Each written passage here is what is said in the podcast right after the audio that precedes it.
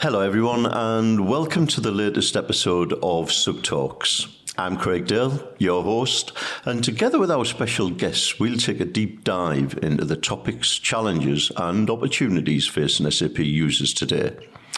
Please make sure you hit that subscribe button so you never miss another episode. I'm delighted to be joined today by Ian Mallinson, IT Director at Warburton's and also board member, director of UK ISUG. So, welcome, Ian. Hi, Craig. And today's episode is the latest in our series of interviews with senior IT leaders to hear about their career highs and lows, and plus tips for getting ahead and the challenges they've faced throughout their career. Now, then, just before we get into that conversation, just a, a quick icebreaker question, Ian, if I may. And I thought we'd talk about TV adverts. Now, Warburton's been known for its celebrity adverts over the years with the likes of George Clooney, Sylvester Stallone, and Robert De Niro, to name but a few, making guest appearances. So, what I would like to know is what is your favourite or most memorable TV advert? The one that comes immediately to mind to me while I'm asking that question is the Boddingtons one. Do you want a flake in that, love? That's the one that just brings to my mind Melanie Sykes in an ice cream van dishing out beer. What's yours, Ian? Yeah, well, you know, I, am tempted to use a Warburton's one. Um, so I'll give two. Uh, I think my, my favourite Warburton's advert is the uh, is the one with the Muppets. Uh, the, the, Giant Crumpets one uh, with Kermit and Miss Piggy, and I, I, just think that was absolutely superb, and, and my kids loved that one. But, but I, I, particularly like the one on the on the beer side.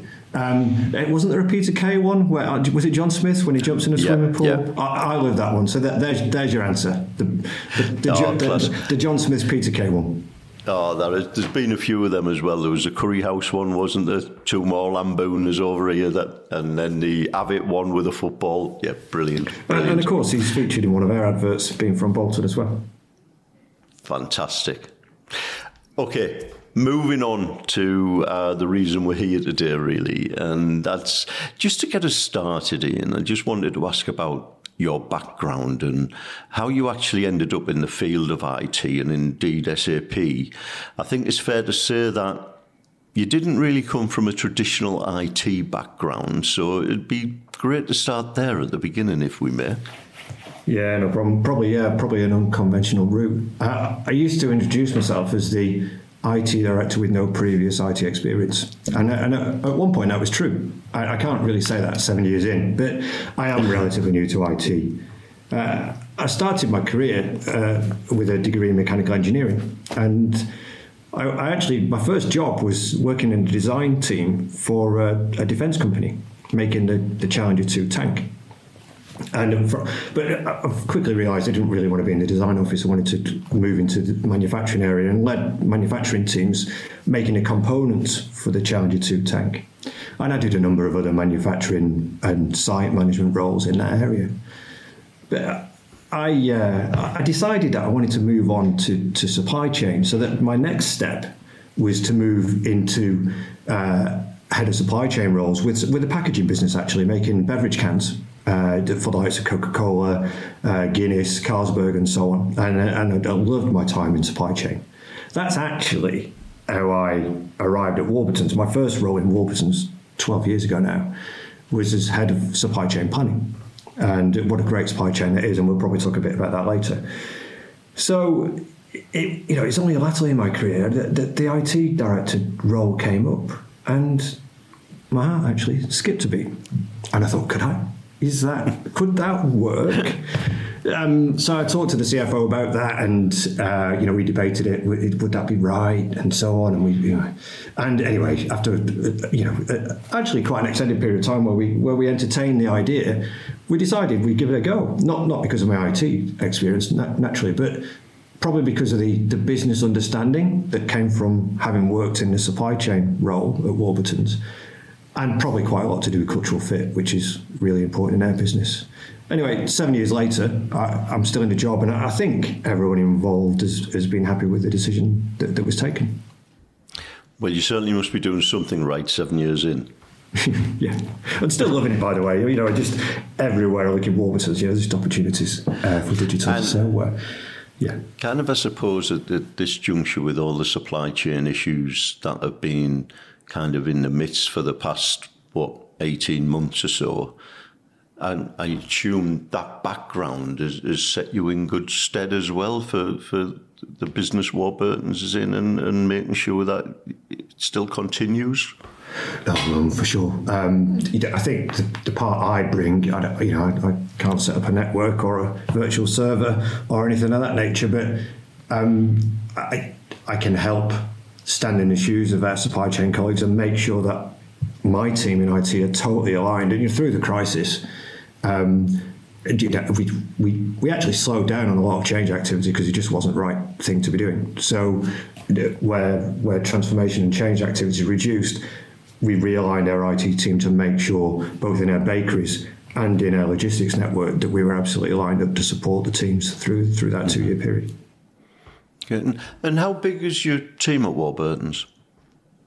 We're around 14 size, uh, sometimes up, sometimes down, um, and split across three main functions IT operations, so networks, data centers, devices, servers, security, that type of thing, SAP basis, of course, in that. And IT applications, with a team of IT, you know, business facing IT business partners and, and business analysts that have expertise in most most areas of SAP, but but also working on non SAP applications as well. And a small, thirdly, a, a small PMO, program management office, just a small PMO team that just ensures we manage the, the change and improvement side of our delivery effectively. Okay, and would would you say there are any particular IT challenges linked to working for an organisation that produces a lot of perishable goods, perhaps with a limited shelf life? I mean, you've obviously moved from tanks to crumpets, so challenges there. Oh, uh, it's it's a massively high volume supply, uh, high velocity supply chain, I should say. Um, there's there's challenges and benefits uh, to having a supply chain like that. Because we're daily fresh, the good news is we don't need to worry too much about complex stock control. As we're daily fresh, we turn our stocks over every day. If you look in our warehouses at 4:30 in the morning after the delivery vans have left, our warehouses are empty. So, in that sense, simple. But on the other side, the challenge is again, we don't have stock. So we go from raw materials to the supermarket shelf typically within 24 hours. It's so, so important we do that for freshness. So system uptime, uh, stable system functionality is absolutely key. We don't have any safety stocks to lean on. And the other thing I would say, because we direct to store every day for freshness, it means um, we're delivering to between 10 and 15,000 stores every day. Um, and I sometimes describe that as being like a parcel delivery service, but we're baking the parcels from scratch every day. Yeah. Hence why we see uh, a fair amount of Warburton's uh, lorries on the roads. Yeah, exactly. I think we got. our, our, fleet is probably 900 vehicles, somewhere in that order. So yeah, it's quite a, quite a logistics undertaking. But we think it's important to deliver direct to store for freshness to go straight from our bakeries and depots directly to the supermarket shelf. And obviously, we, we, we touched on your background in the supply chains and you know how, how that can you know support in the challenges that's been around in 18 months and how, how has that background helped you when working with SAP in this business? Yeah, well, well, before I joined Warburton's, I, I, had two or three previous supply chain roles, and and they, uh, those organisations were SAP customers. So I had a pretty good understanding of, as to how SAP can be used to manage supply chains, but from a business user perspective, not from an IT perspective. But but I guess what that also told me is what SAP might be less good at or less able to do.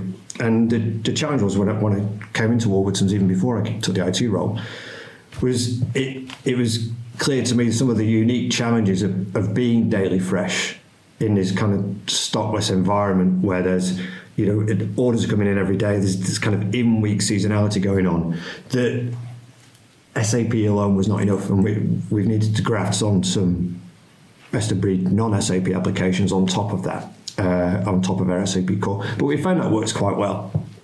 Mm-hmm. Oh, excellent. And so we're looking at that and then looking to the future.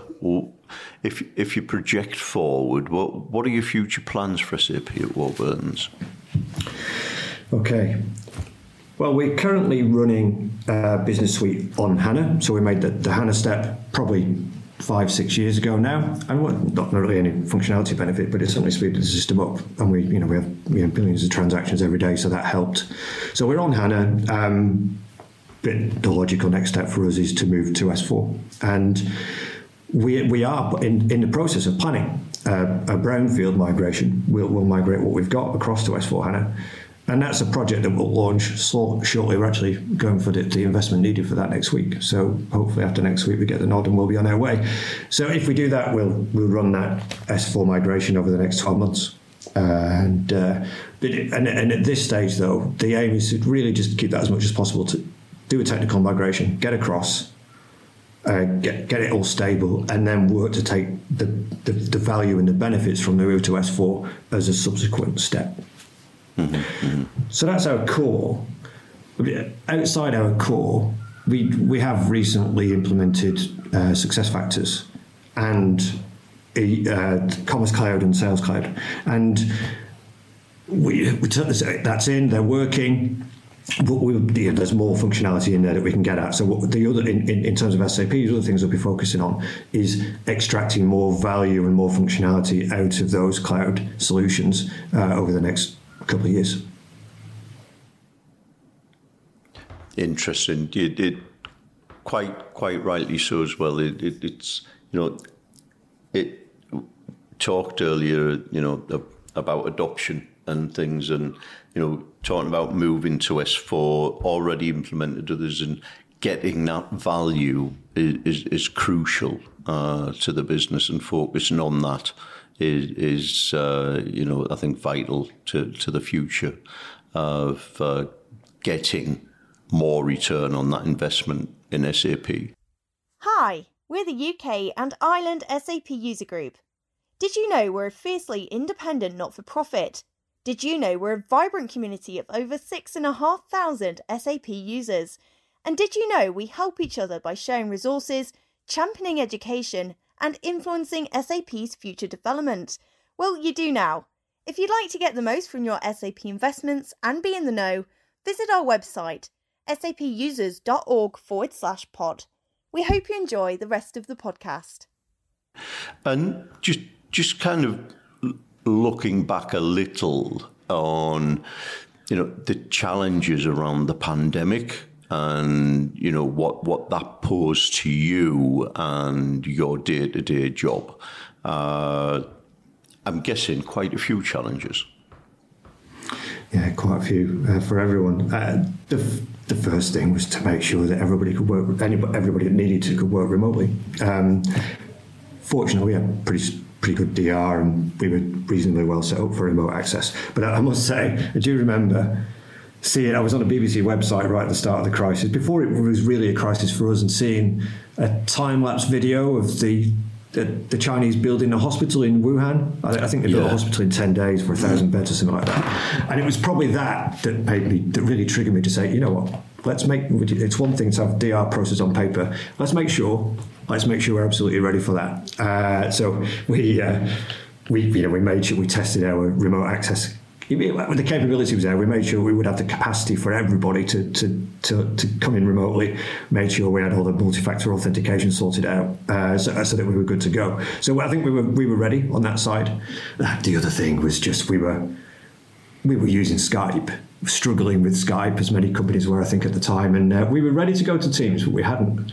And we'd even got all the training documentation ready, ready to go. And uh, so we accelerated that course and the adoption was great.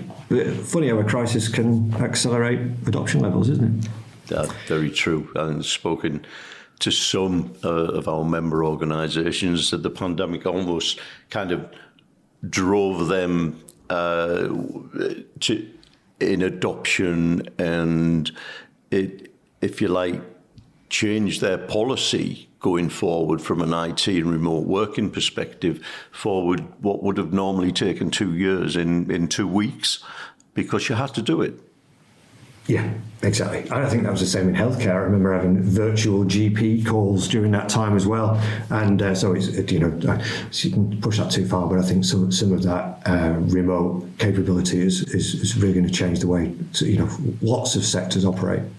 I mean, and beyond that, it was just about keeping team togetherness. You know, the regular check-ins, end of day catch-ups, morning meetings, coffee mornings, these types of things, just to keep a level of connectivity. It was a really close knit team based in Bolton, um, all all pretty much working in one office. So to try and recreate that culture virtually was was tricky, but we, we gave it a good go. Thanks for that, Ian. And you know, where, where do you go for, for help when when you require advice on SAP related matters? So our first port of call is is always to our incumbent support partner. Um, we moved to NTT Data a couple of years ago, well, over the last couple of years certainly, and we've been very, very happy to have made that move. So that'll always be our first, first port of call, but we will also ask SAP directly. And whilst that's in the past has been patchy, I have to say we, we have a really good account director right now, and and I feel pretty well supported. And, and also a specific, I, I would say, during our recent SuccessFactors implementation, there, as, as there always are, there were some sticky moments. And at SAP, were really responsive during those times. And beyond that, we have connections with other businesses that use SAP through the user group. And and also other SAP partners that we've built relationships with over the years that perhaps a bit more niche or have a, a, an expertise in one particular area of SAP. So the, we use of the user group and the connections we make through that and other niche partners is a, factor into it as well. Mm-hmm.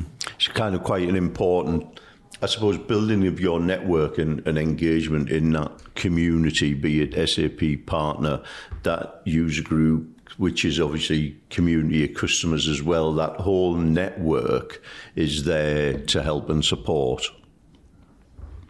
And how would you kind of rate the level of support? I think you said there you, you've been very well supported. Obviously, you said you moved to NTT uh, in, in the past couple of years or so, and you also speak to SAP Direct.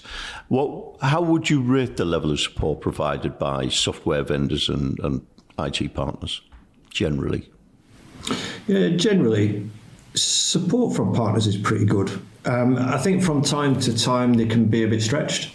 You know, have they taken on too much work? That's not NTT, by the way, but I do think that one or two recent experiences would say that working on capacity management and you know d- demand management within the partner base would be a good thing. You know, I do think yeah. perhaps people are overstretched sometimes or in growth, so that, that, that's something to watch. Um, yeah.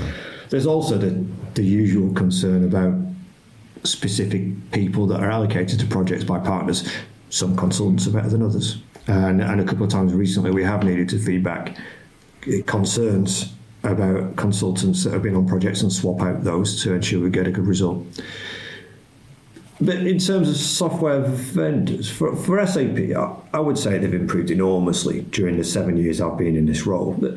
I can remember days when SAP used to talk about empathy. Um, but I know, I know. Think it's it's it's a lot more real uh, than, than it mm-hmm. was back when I took up the role. So that's encouraging.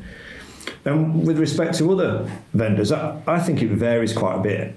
And I, I, don't know whether I don't know what you think, but I think that can depend a little bit on the relative size of the organisation. Warburton's, we might be a big UK brand, but we're we're not a global business. We we're a mid-sized business, really. And I think that. Um, how we're seen by vendors can sometimes affect the service that we get, and that's something, and that plays into some of our uh, partnering decisions actually uh, to make sure that we're we're we, are we are going to be considered uh, a worthy customer, if you like, and I think that works in the end. Yeah, and I'm sure. I mean, I, I suppose I'll ask, ask, you this as such. It's kind of a, a, an assumption for me based on what one of my long held beliefs that you know you do business with people you like, uh, and you know that that people to people connection. You've mentioned the network that you build and relationships that you built, and if you've got really good relations, be it with SAP, be it with your partner, I would assume, rightly or wrongly, that you will get good service because you've built that relationship. Am I right or am I wrong? Yeah, well, I, th- I think you're absolutely right. I, and I think that, uh, so when, when, I think back at, uh, to my view of SAP over the last seven years, you can't separate the fact that I was new myself seven years ago, so I didn't have relationships, and it takes time yeah. to build those. So you know, maybe SAP had more empathy than I realised seven years ago, and maybe that was just because I was new. So I did, it's a very, very valid point. Um, but partnerships, I, I think that's absolutely right. I think partnerships and, and personal relationships do make a difference. And that's something within our IT strategy at Warburton's. I see as important not only with with vendors and, and external partners, but also internally. Um, when I joined the team seven years ago, we were a really good IT department, but not necessarily as connected with the business as I would have liked. And we mm-hmm. created some new IT business partner roles to, to be that bridge and to create that connection because I think it's through those relationships internally, never mind externally, that we've been able to drive some of the value uh, that we've had over the last seven years at technology and, and wouldn't have been the case without those relationships being in place. Yeah, and that, that's quite true. We're seeing it, it's almost like the rise of the business relationship manager, so to speak. You know, we we we've seen it in in certainly recent years that we we cannot cannot silo those parts of the business, IT, the business or whatever, because of the way the world's going, especially with cloud. That both IT and the business have to work together, and and the needs, you know, potentially someone or something within the business to bridge that gap, uh, because sometimes perhaps we speak different languages across the two, and someone needs to bring them together. Yeah, for sure. And and uh, you know, and the, the, the, dirty word is shadow IT, and there's no such thing as shadow IT. It's all good now. Shadow IT is where lots of good ideas come from. But certainly in the past, even in Warburton's, we would see shadow IT as a bad thing. And but somebody asked somebody asked me this at the conference of the week. You know, what, what, what kind of shadow IT have you got? And I said, well I think I, the IT team are pretty aware of the technology aspirations that our business functions have because we're close enough. We're kind of we're out with them in, in their meetings, uh, hearing their plans and helping to check their plans. So the idea that uh, you know a, a, commercial team or the logistics team would go off and, and do something in isolation. It's pretty rare, actually, and I think that is because of the, the relationships we've got that probably we didn't have in the past. Mm-hmm. Okay, and and just going back to what we were talking about there about the community and, and network, and obviously focusing on, if you like, the UK ISUG community, and you, you joined the UK ISUG board earlier this year, so that congratulations on your success in the, the directors' election, first of all. But what made you make that decision to throw your hat in the ring to, to join the UK ISUG board? Yeah, well, th- thanks first of all, and uh, it, you know we're just at the start, but I'm really looking forward to to, to playing a role. I think the user group is really important. Uh, you know, um, when I I've been in the job seven years, but so seven and a half years ago, um, kind of my first my first IT conference was the user group conference, and you know my most of my team from then is still uh, in IT now, and they took me along to that uh, as my 1st mm-hmm induction uh, to that arena. So I have fond memories of the part that the user group can play right from the start, even before I entered IT. Um, but I, you know what? I, I, th- I, think getting impartial advice and best practice sharing between peers is a great way to drive improvement and mm-hmm. and to give something back at next to no cost. Uh, and I came to IT fairly late in my career, and I've always been impressed by the openness and preparedness to meet up that industry peers have in IT. I, I don't think that happens the same way in other business functions. I, I never used to that when I was, when I was in supply yeah. chain. No, that wasn't really a thing in the, in the finance team. So I think we have something special in the IT profession. um, with the preparedness to do that kind of sharing. And for me, the, the user group is a great way to channel that willingness to share. Mm-hmm. Excellent. Well, you know, again, welcome, and uh, certainly glad you threw your hat in the ring, and yeah. uh, look, looking forward to the future, driving even more benefit to the community through through your role on the board. And I'll tell you what, actually, just related to that, I think that. Um, there is a job for leaders to do, and I have to look at myself in this respect because we've been a member of the user group for years, and and we, we do take, we've taken part and not taken part, yeah. and you know our input has varied. And but of course now by being on the board, the first thing I do is say, well, I better make sure that my team are playing a part and making sure that they're contributing. but so I do think though that it is the job of leaders to kind of push and encourage their team members to play an active role in the user group and to contribute. And and I think that that's an important challenge for the user group to find a way to unlock that commitment from IT leaders. Yeah. To get the IT leaders to make that encouragement. So I don't have the answers for that yet, but it's certainly something that I think we, we should focus on and I think will give us a good result. And I would agree. I've just had that conversation internally earlier today, to be honest with you, right. uh, on how we do that and yeah. looking for ideas. So we'll certainly follow up on that conversation. So I'll be uh, seeing you very soon as well uh, in person. So we, we, we, can certainly have that conversation a bit more. Yeah, so, so just kind of moving on and kind of moving back to SAP and SAP projects in particular now. What should organizations avoid doing when it comes to SAP projects, in your opinion? Okay, well, because I've said a bit about my background, you'll know that my answer won't be along technology lines. That's Excellent. not my speciality. Um, but I, I think what, what, one, one would definitely be avoid going it alone with the IT team. Most IT projects are business projects. Uh, not not always, but mostly. And and I feel strongly that any tech enabled initiative should have a business owner, a business sponsor, and and that will ensure benefits are realised. Any new processes are, are owned and adopted and, and, become embedded in the organisation. Because we have had a couple of examples in, in, in my time at Warburton's where we we've IT have overly led on initiatives mm-hmm. and it's become an IT project and then and then the, the adoption hasn't followed and I wouldn't say quite that they've failed but they've not had the success that they would have otherwise done. So we need to play our role but we shouldn't feel that we always need to lead on technology initiatives. I think that's a mistake. Okay excellent. Thank you. And it, yeah, I have a couple of other thoughts. I mean it, uh, I mean related to that actually I, I think that it's really important that the business function that gets the benefit should own the relevant technology costs. Yeah. If it, you know, if a technology development will give improvements to the commercial team, then I think the commercial team should take the cost of the implementation, but also the ongoing costs. And I think that's a good way to, to ensure adoption and that we get the benefits.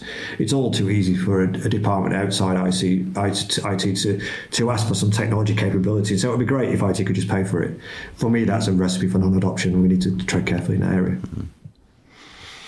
Yeah, it's like back back to that ownership element, isn't it? You, ownership, adoption. If you feel ownership, you you're more likely engage and, and adopt and utilize what what's being implemented. Yeah, and I have another one actually, which I can definitely point at myself in this regard. Um, something else to avoid doing is to avoid overcomplicating scope. Uh, this is something that I've fallen foul of myself in my supply chain days. Uh, some of our supply chain planning capability that I started when I was in a supply chain job and helped to finish in the IT job, it's really, really good. But I think with my supply chain hat on, I, I asked, I expected a bit much. I, and I had a vision for a really grand thing. And, and that meant it took a really long time to get some of these uh, capabilities implemented. And you know, there was a couple of times where it was taking so long that we almost gave up. We didn't in the end, and we've got some great solutions now. But I do think working hard to minimize, you know, it's minimum viable product or whatever. It's, it's starting, get a firm base, get that in as quick as possible, and then build on it. And, and I think the the recent Commerce Cloud and, and Sales and Service Cloud implementations that we've done. Um, we absolutely worked with that in mind. We have something that's already delivering business benefit, but there's lots more functionality we can go at in there, and we'll iterate to that over time. Hmm. Excellent. Thank you. And finally, as we come towards a close now, if you looked into your crystal ball, what do you think will be the biggest change we'll see in IT? And I'll also throw business in there, potentially IT or business, in the next five years. Okay. I, I guess that could be answered in a number of different contexts, but I need to be realistic. I need to be realistic. Quantum computing is probably not going to transform the world of Warburtons in the next five years. Um, so I, am not going to use that example. But uh, there is one one concept that I'm I'm really excited about. Actually, it's reasonably new, and, and I think it's one that will become widely adopted over the next five years. And that's the concept of a digital twin. I even like the term. Uh, that being a digital representation of a thing or a business process or a system that can help you simulate and model and plan out, you know, for a range of different scenarios, what, what the likely outcomes are for real world assets or real world business processes. And, uh, and that for me leads into something related to that, which I think Gartner, Gartner called decision intelligence, where human decision making processes can be simulated in digital form and by overlaying AI on that, it can help to make better system wide decisions for the long term or, or in a moment. Um, so we're, doing some exploratory work on the digital twin concept with, within our supply chain right now. It's early days, but it's something. And with my supply chain background, I'm really excited about it. And whilst SAP will not be where we do that, the real the real world data feeds from our SAP system will be an essential ingredient to making that digital twin concept work for us. Oh, wow.